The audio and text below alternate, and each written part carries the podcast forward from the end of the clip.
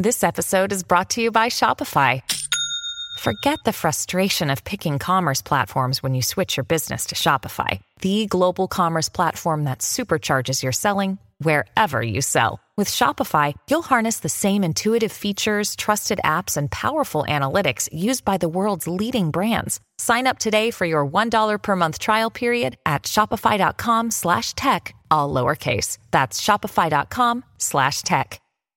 From the Fox News Podcast Network, I'm Dana Perino, and everything will be okay.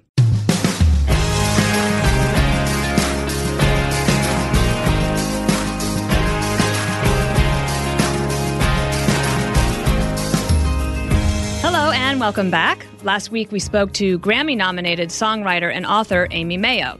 Amy is a legend in country music and truly does help bring joy to others through the lyrics in her music and her infectious spirit, not to mention her incredibly adorable accent.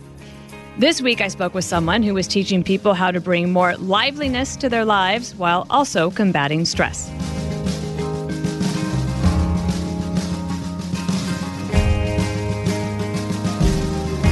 Finding serenity can be difficult. There are so many things that can block us from getting to that state when we're natural worriers. Sometimes it feels it's you against the world instead of you with the world.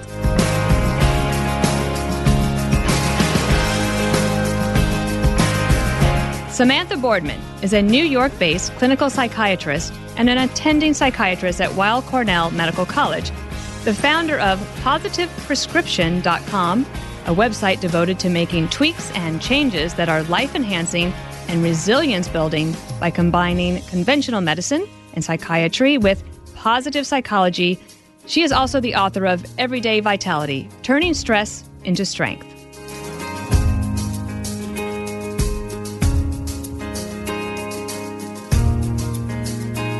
Samantha, welcome to this limited series podcast, which I call limited because I don't know how long I'm going to be able to keep doing it, um, which actually is something that I think was really useful that I learned from your book, which I loved.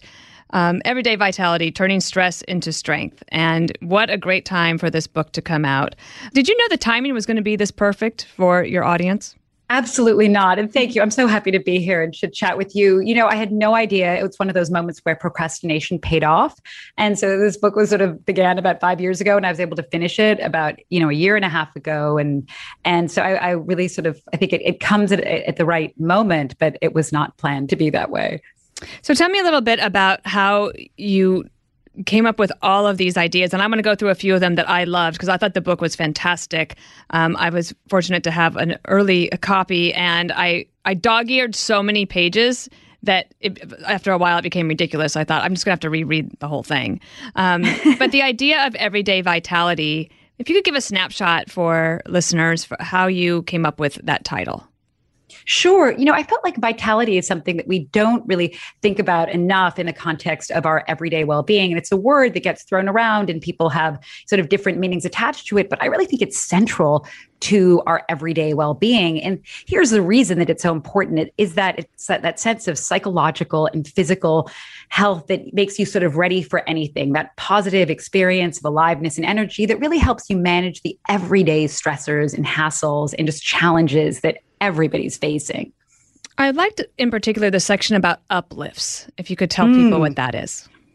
Well, uplifts are the exact opposite of hassles. I don't think we need a definition for hassles, but uplifts are those sort of positive moments in one's day that just kind of make you feel strong. And it can be something, it's like where positive emotion just flows, like a positive connection with somebody, a moment of gratitude, seeing something beautiful, witnessing, bearing witness to something beautiful.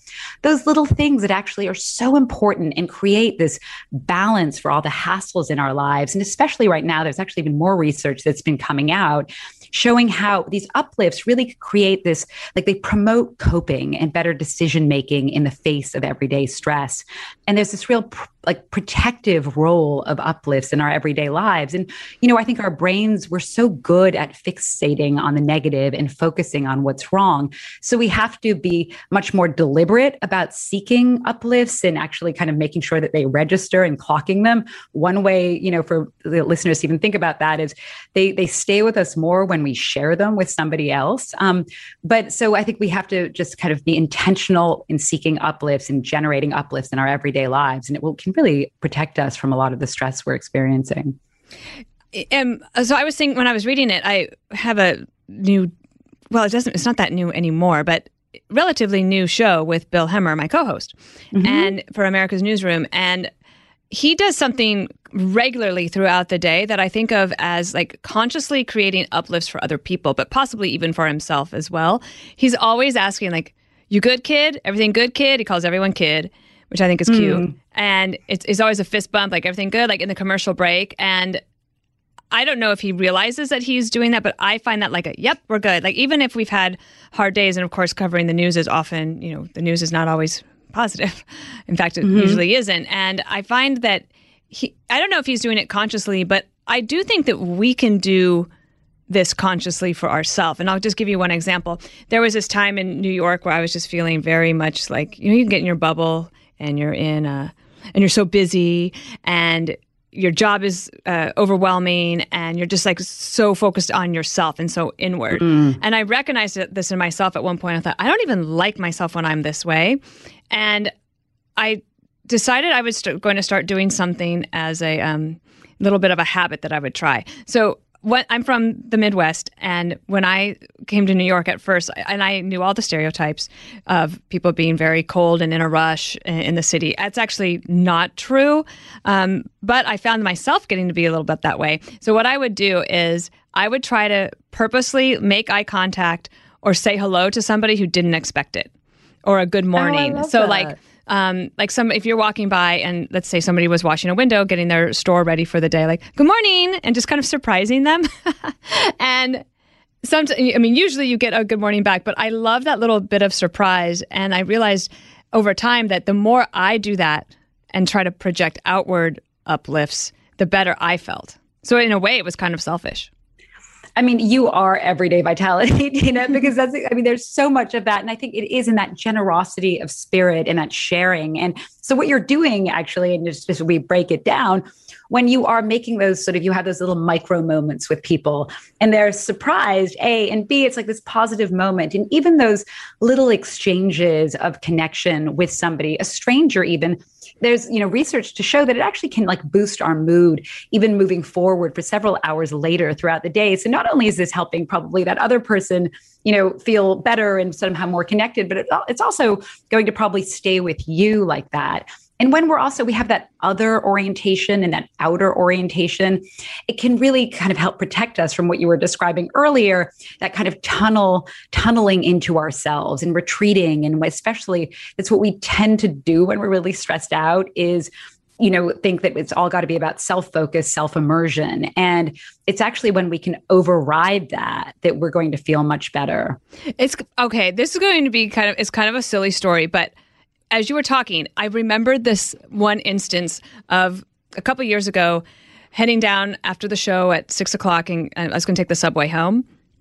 And I got down there and I had my earphones in already. And this other guy, he was younger than me, he had his earphones in, and we're just standing on the platform and we're both just staring down at the tracks. And this huge rat starts walking across the tracks. and he and I um, both backed up at the same time. And then we looked at each other. We both started laughing. And we didn't actually say anything to each other. But it's so funny that I think about that all the time as like one of my little favorite moments in New York of like solidarity of like, oh, well, there's the rat on the subway tracks. That's such like a share, like a New York moment. But it is that that shared moment. And actually, like when we are looking at our phones, we're constantly missing these moments, yeah. you know, to share yep. with somebody else. Yeah. And even strangers, loved ones. And there's even research around this that if two people are sitting next to each other and one is distracted, and they're given the same piece of chocolate, it tastes less good when the other person when you when you're not like doing it together. And so oh, every wow. time we're that's a good reason to put your phone down if you get chocolate. Yes, and actually, like in food, it tastes better. You know, I think Without the meal will taste better. And so those, you know, phones are classic examples. But I also think when we're just sort of tunneling into ourselves and sort of getting super self-absorbed, that we we miss these moments of connections in spontaneous ones, the rat, you know, or whatever that can at least make you smile those moments. And those are genuine uplifts in our everyday mm-hmm. lives. You know and they can actually help us manage then a lot of those other hassles that are just getting thrown at us and that we just can't control. There's another little one that I've tried, and um, so where I spend a lot of the weekends down on the Jersey Shore, there's a like a three mile loop that I like to do, but off it, a loop is maybe too strong. It's down one street and back, and mm-hmm. but at the end of the street, before you turn around, there's a telephone pole at the dead end, and I started this tradition. I'm like, you have to touch the telephone pole before you can turn around. And I have this girlfriend who walks with me, and she almost refuses to touch the pole because she thinks it's, it's like really silly and ridiculous. But lately, she's been humoring me, and like, and I thought, you know, this is just like a little tradition of an uplift that it, it has nothing to do with something we bought. But yeah, okay. So tell me a little bit about that in terms of rituals, either for your family or your friends, because one of the things you write about is that vitality has to be created with intent. Yes. I mean, it's just otherwise, you know, we tend to sort of miss these moments and miss these opportunities. And and actually what you're doing with your your, you know, tapping that pole, there is intent around that. And you're you're going to reap the benefits of sort of having that moment of fun, of shared fun. Also, like what you're doing when you're walking with your friend, that that is even probably just the, the shared experience of being with that other person. I mean, our, our friendships are really based on interwoven memories right? And like sort of connections and experiences together. And so when you're sh- you're walking together you're talking and people who actually exercise in a, a with others in some community way like if they're on a team or they do some sort of shared activity they're actually more they have fewer mental health days each month they have greater life satisfaction and they even live longer. So i think that again it's it uh, goes obviously we know it's important to exercise, but it's even better when we do it with somebody else. And mm-hmm. I think when we're intentional uh, intentional about it, and also you're much less likely to flake when you know you know your friend's waiting for you. You know, I think sometimes yes. we need others to kind of boost us in in that direction. You write about that with yourself, you, wouldn't. you write about that with your walks in Central Park. Mm-hmm. Yes, yeah, very much girlfriend. so. I have a friend. I would fake. I would flake all the time if I if I knew she wasn't going to sort of be tapping her watch, and she's probably thinking the same thing. And I know she is actually, but it's actually you know, and it's sort of Groundhog Day, which is so interesting about our brains. Like even things that we know make us feel better, we often just don't do them. And yeah, it's not why that we is don't that? have the information. I just think we want that immediate gratification, that mm. shortcut that's going to almost be, I think I call them like vampires of vitality because like these things that sort of they look like uplifts, but they're not. You know, it's sort of like, oh, I'm just going to sort of be a couch potato all weekend. I'm going to watch tons of movies. I'm going to, you know, get to the bottom of that bucket of ice cream. But they they're actually more depleting. And so how do you get yourself to do the thing that you want to do? You know, A, make it easier for yourself, B, engage a friend, and C, make it fun fun. Yeah. So the I should mention the, the girlfriend that um, I walk with. Her name's Lauren Fritz, and it's been fun. She's ten years younger than me, and it's been fun to watch her career grow. Um, mm. And you know through all the ups and downs, but the, you know those friendships. I think that what you're saying makes so much sense to a lot of people because one of the things you're talking about is not you write about not living on autoplay Yes. And I wanted to yeah. ask you about when you talk about the brain, because you are a psychiatrist, you understand medicine, you understand what's going on in the, with the chemical releases in our brain. You know, and I'm concerned about that research that shows that every time you uh, try to fresh, refresh your phone and you scroll or you swipe left or right, like you're getting a little rush of something in your brain. Yeah, well, I think those are almost like, again, they're like vampires of vitality because you've got this immediate rush of something positive and maybe it feels good. And how many likes did I get? Or, you know, who retweeted that? Or, mm. you know, did somebody, you know, comment here?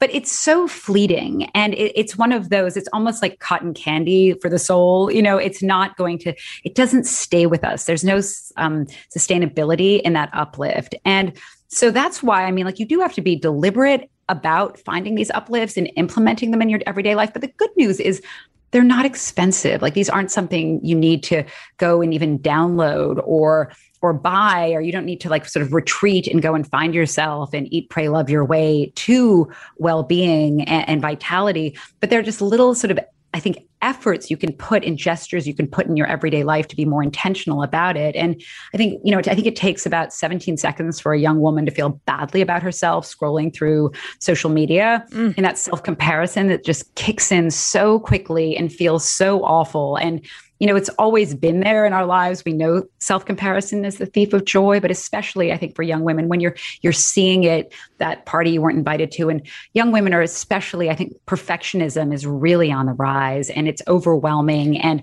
we hold others to such high standards and ourselves in, in our in our achievements, but also in our social lives. And we're so unforgiving of ourselves. We'll be right back with more of this interview after this. Pull up a chair and join me, Rachel Campos Duffy. And me, former U.S. Congressman Sean Duffy, as we share our perspective on the discussions happening at kitchen tables across America. Download from the kitchen table the Duffys at foxnewspodcasts.com or wherever you download podcasts.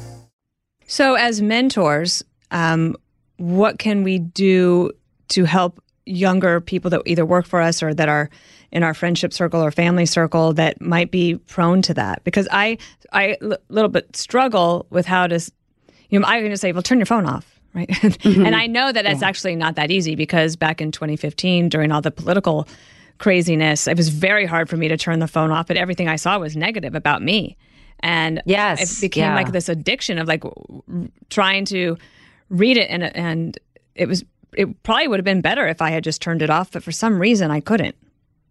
Well, I think what you're saying is so important. And I think especially like young women are very turned off sometimes by the news and they almost want to become an ostrich and avoidance is what kicks in. And it is sort of like, maybe I'll just turn it off if you can, but that's not the answer either. You know, so I think, look, it's a reality. It's part of people's lives. Certainly, you can limit how and when and where you look at it when you're in the company of other people, obviously put it away. And as long as you're choosing when you're looking at it, so you're not sort of on like it's not on auto play and you're you're, you're not reactive to it. Like I'm going to look at it, you know, every three hours, or I'm going to look at it in a very specific way that you feel in charge about. But also, what's really important is for people, even who are like, you know, feeling bombarded and overwhelmed by negative news, how can you stay connected and informed without, you know, without feeling sort of so paralyzed by it? Is be deliberate about creating positive emotions in your everyday life because research shows that then you're much less likely to feel overwhelmed by it. You're much more likely to feel like you can learn from it. And you're also much more likely to take action as a result of it. So, mm-hmm. being deliberate about those positive emotions mm-hmm. and those uplifts can really help protect us. Could you explain for uh, listeners who should become readers of this book uh, the, the WOOP method, if I'm saying that correctly? Oh, Yes, it's really interesting research and, and it's W O O P. And it, it really helps us because what I really wanted to do with the book is to help people recognize that happiness just isn't in your head. It's really about like the actions you take and the connections you make and how you participate. A lot of it is really in your how are you embodying what you care about? And WOOP is something that helps people close that intention action gap because you might know something or think about it, but it's not going to actually translate into behavior. And so the W of WOOP stands for what's your wish? What would you like to do more? Would it be connect more with others or use your phone less or go for a walk?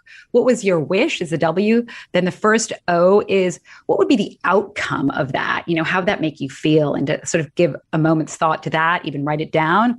Then the next O is okay, what's the obstacle getting in your way? Is it because I have my phone next to me, you know, all the time? Or is it, you know, that I don't have a plan? You know, I just, the day goes by and then I just feel too exhausted to go for a walk. And then the P is what is your plan to do something about it? So it's really kind of helping you operationalize what you hope for. I really love that. I thought that was great. The other one that um, I noted that I noted down here, um, we've talked a lot about social distancing, but you also talk about self distancing. Mm, so can you explain yeah. that? Absolutely. So one thing that really is is really I think like an on ramp to depression and anxiety is rumination. Like when we just are so like absorbed in our own feelings and thoughts, and it's that you know sense that it's like the ticker tape on the news. Um, it's going over and over again. It's the same thought in your head. Like why did I say this? Why couldn't I have done that differently? Or even worrying about something in the future. Like you know oh it's all going to go wrong. That negative voice that's inside of you, and self distancing is some really interesting research that if you can kind of remove yourself and put some distance between yourself and your emotions, you're going to have much a much better perspective. So here's there are a couple of ways to, self distance that might be helpful for your listeners to think about. One is to imagine you're a fly on the wall thinking about this event and w- like how would you describe it. Another way is to imagine that you're giving advice to a friend about how to handle something like, like you're going through and imagine you're a friend talking to somebody who's going through that situation. Again it gives you like a you know a 30,000 foot perspective. Another self distancing technique is to think about your future self looking back you know 5 years from now how would they see this situation? And another way that i find to be super effective is to think about somebody you really admire what would they do in this moment? And you know, I, this isn't a way to sort of not be authentic, um, but I, I, call it like instead of like we are we're, we're given a lot of you know advice. You've got to always be yourself. Well, there are many versions of ourselves, and when we're stressed out, we're often into that like self-focused, retreating version of ourselves that might not make the best decisions.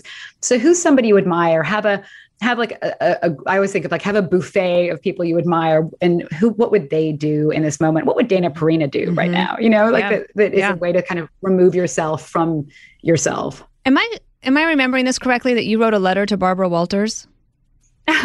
well, no, I was once, you know, I used to get nervous about public speaking and mm-hmm. I would, you know, think I get like my stomach would get all upset. I was like, what do I do? And I'm, I'm going to be terrible.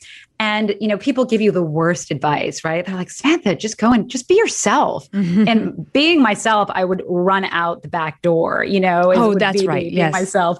And so I remember um, thinking, like, okay, how can I do this? And I was giving a talk at like the WPA, the World Psychiatric Association, and thinking, okay, well, you know, who is somebody I, I, admire? And I'd just seen Barbara Walters give this incredible speech. And I thought, okay, what would she do right now? And I wrote in the margins, I scribbled everywhere of my presentation, BW, BW, oh, BW, right. and thinking, you know, what would she do here? And I've got to say, it gave me, it allowed me to tap into confidence I didn't realize I had.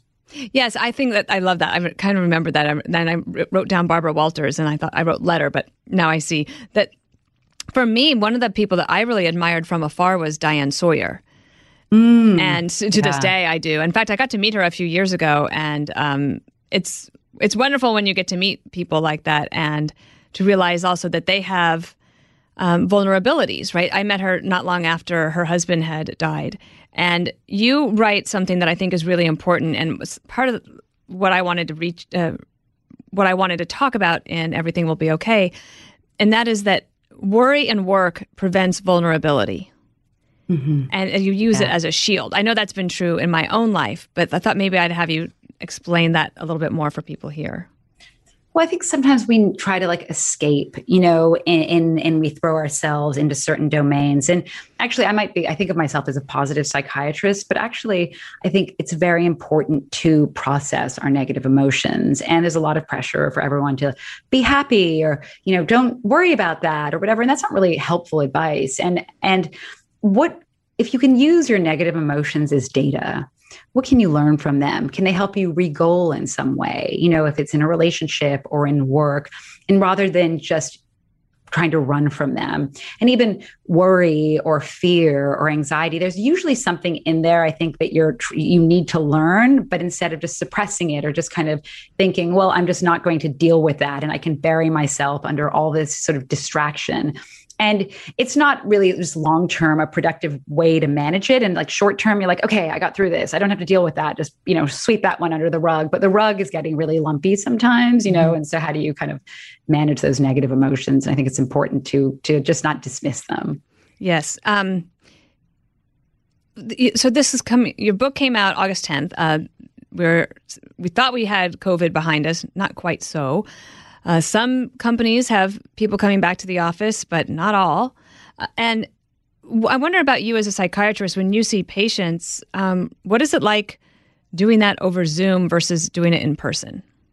it's tough over Zoom, but I've got to say it's better than than than you know not seeing them. Also, I found that telephone calls have been really helpful. Zoom can be tough to look at oneself and feel you know somehow you know that there's a different kind of awkwardness in that, like sort of looking at somebody constantly, even on the screen. and the old fashioned telephone call can be really, really helpful. One of the things that's really surprised me about some of my patients who had anxiety before COVID began, and I was concerned about them, was then they, they, were actually really well equipped to handle a lot of the uncertainties that you know that covid brought with us and they found tremendous strength in being able to give advice and help other friends out. They had go to strategies to deploy about how to manage a lot of these hassles and anxieties and really found themselves in a position of being a giver. And, you know, one of my patients said to me, like, you know, yeah, I'm okay. Like, I've been ready for this all my life. You know, like, this is what I've been, like, you know, prepared for.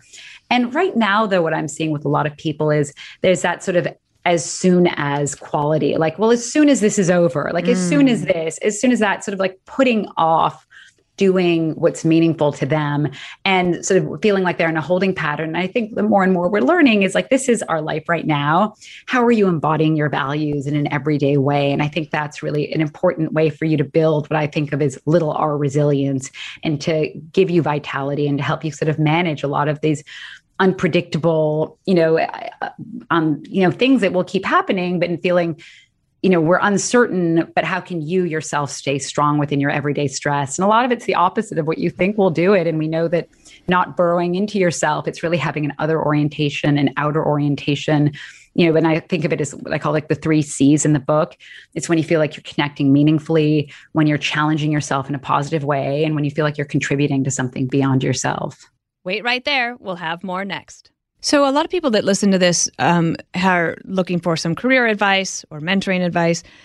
And we're in this weird period where I've been reading a lot about how people are thinking about their careers and work right now, especially younger mm. people who are some, taking some big risks, right? Maybe even quitting their jobs and trying something completely new, thinking that it's time to do that. Um, and I wonder about your thinking in regards to this moment that we're in as people start to wonder about their passion and their work.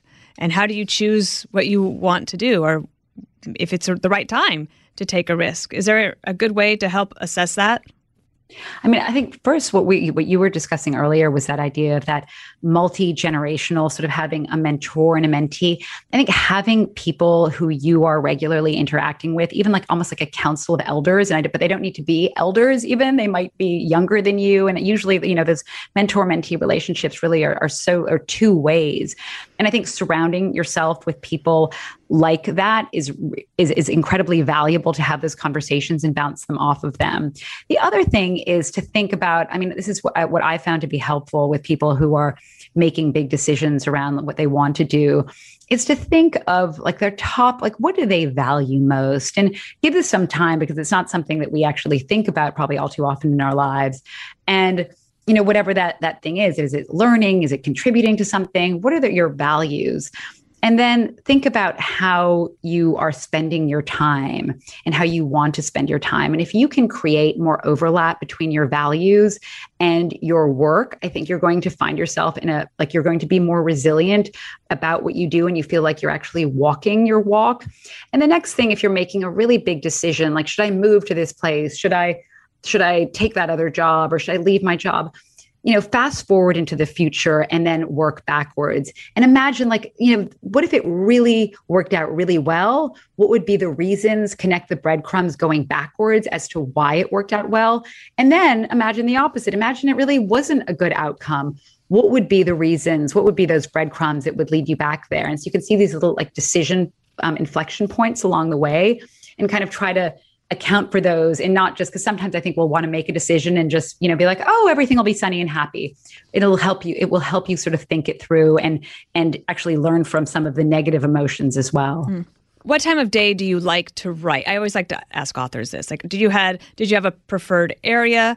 Um, sort of paint the picture for me. Like when you were able to sit down and start putting all of the data and analysis into this book, where were you? Oh, it's either I, I, I, was most of the time in New York City, and it was either before my kids woke up or after they went to bed. Right, I would right. say like it's like those bookends of the day that, you know, I, I I always love. I mean, all of people who can just like take twenty minutes and just you know work on something, but I need real time chunks to do it, and when I've got peace and quiet. Mm-hmm. And are there any other things that you're reading or that you read this year that you would recommend to folks here? I, my listeners tend to be good readers. oh, yes. Okay. I've got some really good books for you. Wiser um, by Dilip Jeste is a wonderful book about wisdom and not that it's not something just for the elderly about how younger people can be wise. And also, I think there's, it could be really helpful to people who are sort of in those inflection points and making career decisions. I think it's a wonderful book to think about kind of boosting wisdom. And he's a neuropsychiatrist and has some really, really good advice on that. I loved Adam Grant's Think Again. Oh, I did too. Mm-hmm. Oh, it's so good. And that whole point about confident humility has really stuck with me this year. Ah, one of the best things as a psychiatrist is learning, you know, uh, uh, needing not not needing to be right, and also learning like the beauty of being wrong. You know, and I always think that idea of like argue as though you're right, but listen as though you're wrong.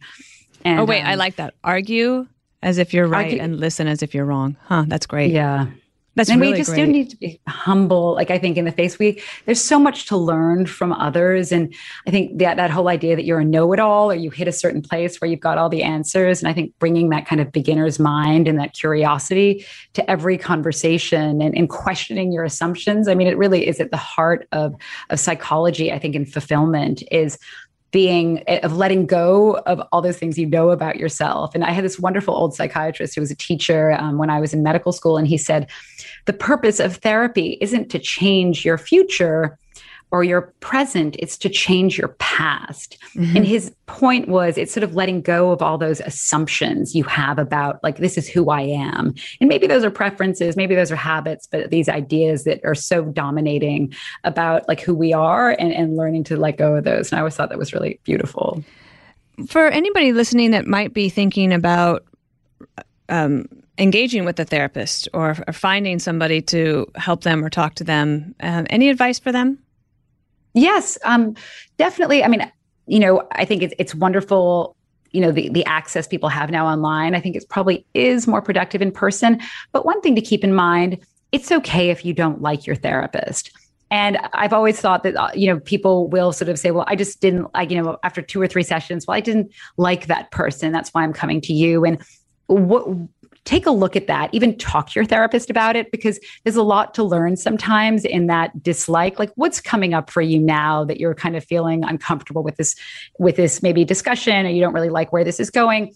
And you can you know maybe have something to learn and dig into that.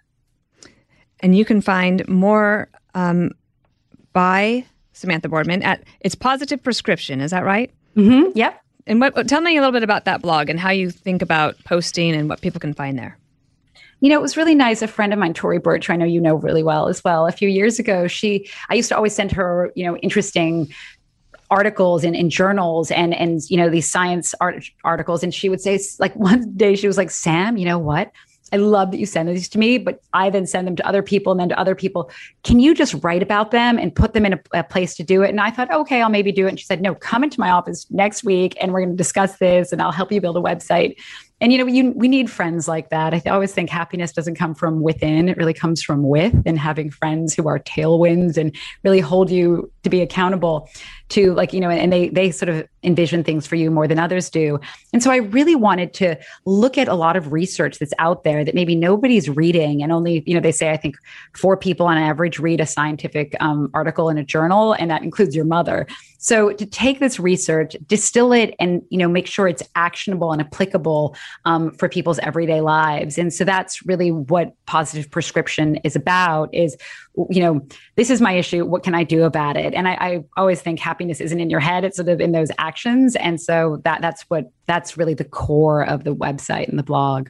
Well your enthusiasm for life is so contagious i feel ready to take on the world. But i really did love learning about your friendship um, with Tory and how how she pushes you. And i think that we all need to think about that a little bit more with each other like the world is a complicated place. Life is hard. We might already feel too busy, but if you can help somebody stretch a little bit to get mm-hmm. to that next level, I think that is really important. And I'm sure um, you, I'm sure you do the same for her um, or other friends of yours. Yeah, I think it's uh, it is like it's not just during like those tough times, but friends who actually encourage us to take those opportunities, who are sources of strength in, you know, and and who are pushing us and envision possibility that we can't necessarily see for ourselves. And I think we sometimes, especially as like you know younger people in college, or you know you it's you're around people all the time, but our friendships are so important for our success. They're even good for our relationships, our romantic relationships, is having good friends and so we sometimes i think uh, you know we're, we're not working at that. We know it's important to you know exercise or eat well or get lots of sleep but we really need to work on those friendships. And you know i think the single most reliable contributor to our well-being is our social connection. So how do we kind of you know what are we doing every single day to you know make you know really the most of them? It's really true. And i, um, I that came home to me not too long ago. I contacted a friend who um, she's single uh, and COVID has been very, very lonely for her. And it mm. hasn't been so much for me. Um, I'm married. I have uh, my dog Jasper, I, um, and I've been coming to the office every day. And my job is actually pretty social and, and busy. And at the end of our really nice catch up, about 45 minutes, she said, you know, her voice cracked. She said, I can't tell you how much it means to me that you called. And I thought, mm. my gosh, I should have wow. called before what was yeah. I doing? And so now I like I have this mental checklist of like, okay, so who do I need to check in with and and try to get through those things because we have to show up for each other. Yes, and I think even like sometimes when maybe they don't respond and you text them and you get nothing back, even keep keep doing it. I think just being there for friends, it's almost like being on the other side of the door. Maybe they don't feel like opening it yet, mm-hmm. but knowing that you're there is incredibly meaningful. So just stay there or send me a funny think, meme yeah. because I laugh yeah. so hard at those things. Um, I don't know. People people are very clever. People are very clever at these memes. I think they're hilarious, and it, yes. those are, those have become little uplifts for me. I have a young woman who used to work for me. She's moved um, across. She's all the way in the Middle East now, working, and but we stay connected by her sending me these hilarious little dog videos, and I don't know where she finds them, but I'm glad she does. I love a good dog video. a wellspring of vitality. the dogs are definitely helping. Well, Samantha Boardman, the book is fantastic. I absolutely recommend it for everyone. It is called again Everyday Vitality Turning Stress into Strength. And it's invaluable advice and a really great way to live. Thank you so much for joining us today. And we look forward to learning more at Positive Prescription.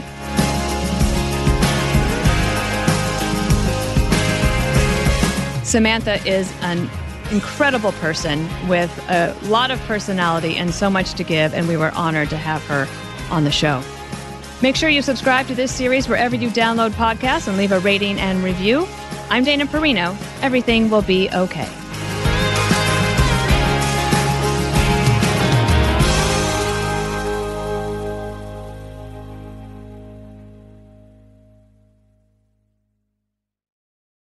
Guy Benson. Join me weekdays at 3 p.m. Eastern as we break down the biggest stories of the day with some of the biggest newsmakers and guests. Listen live on the Fox News app or get the free podcast at GuyBensonShow.com.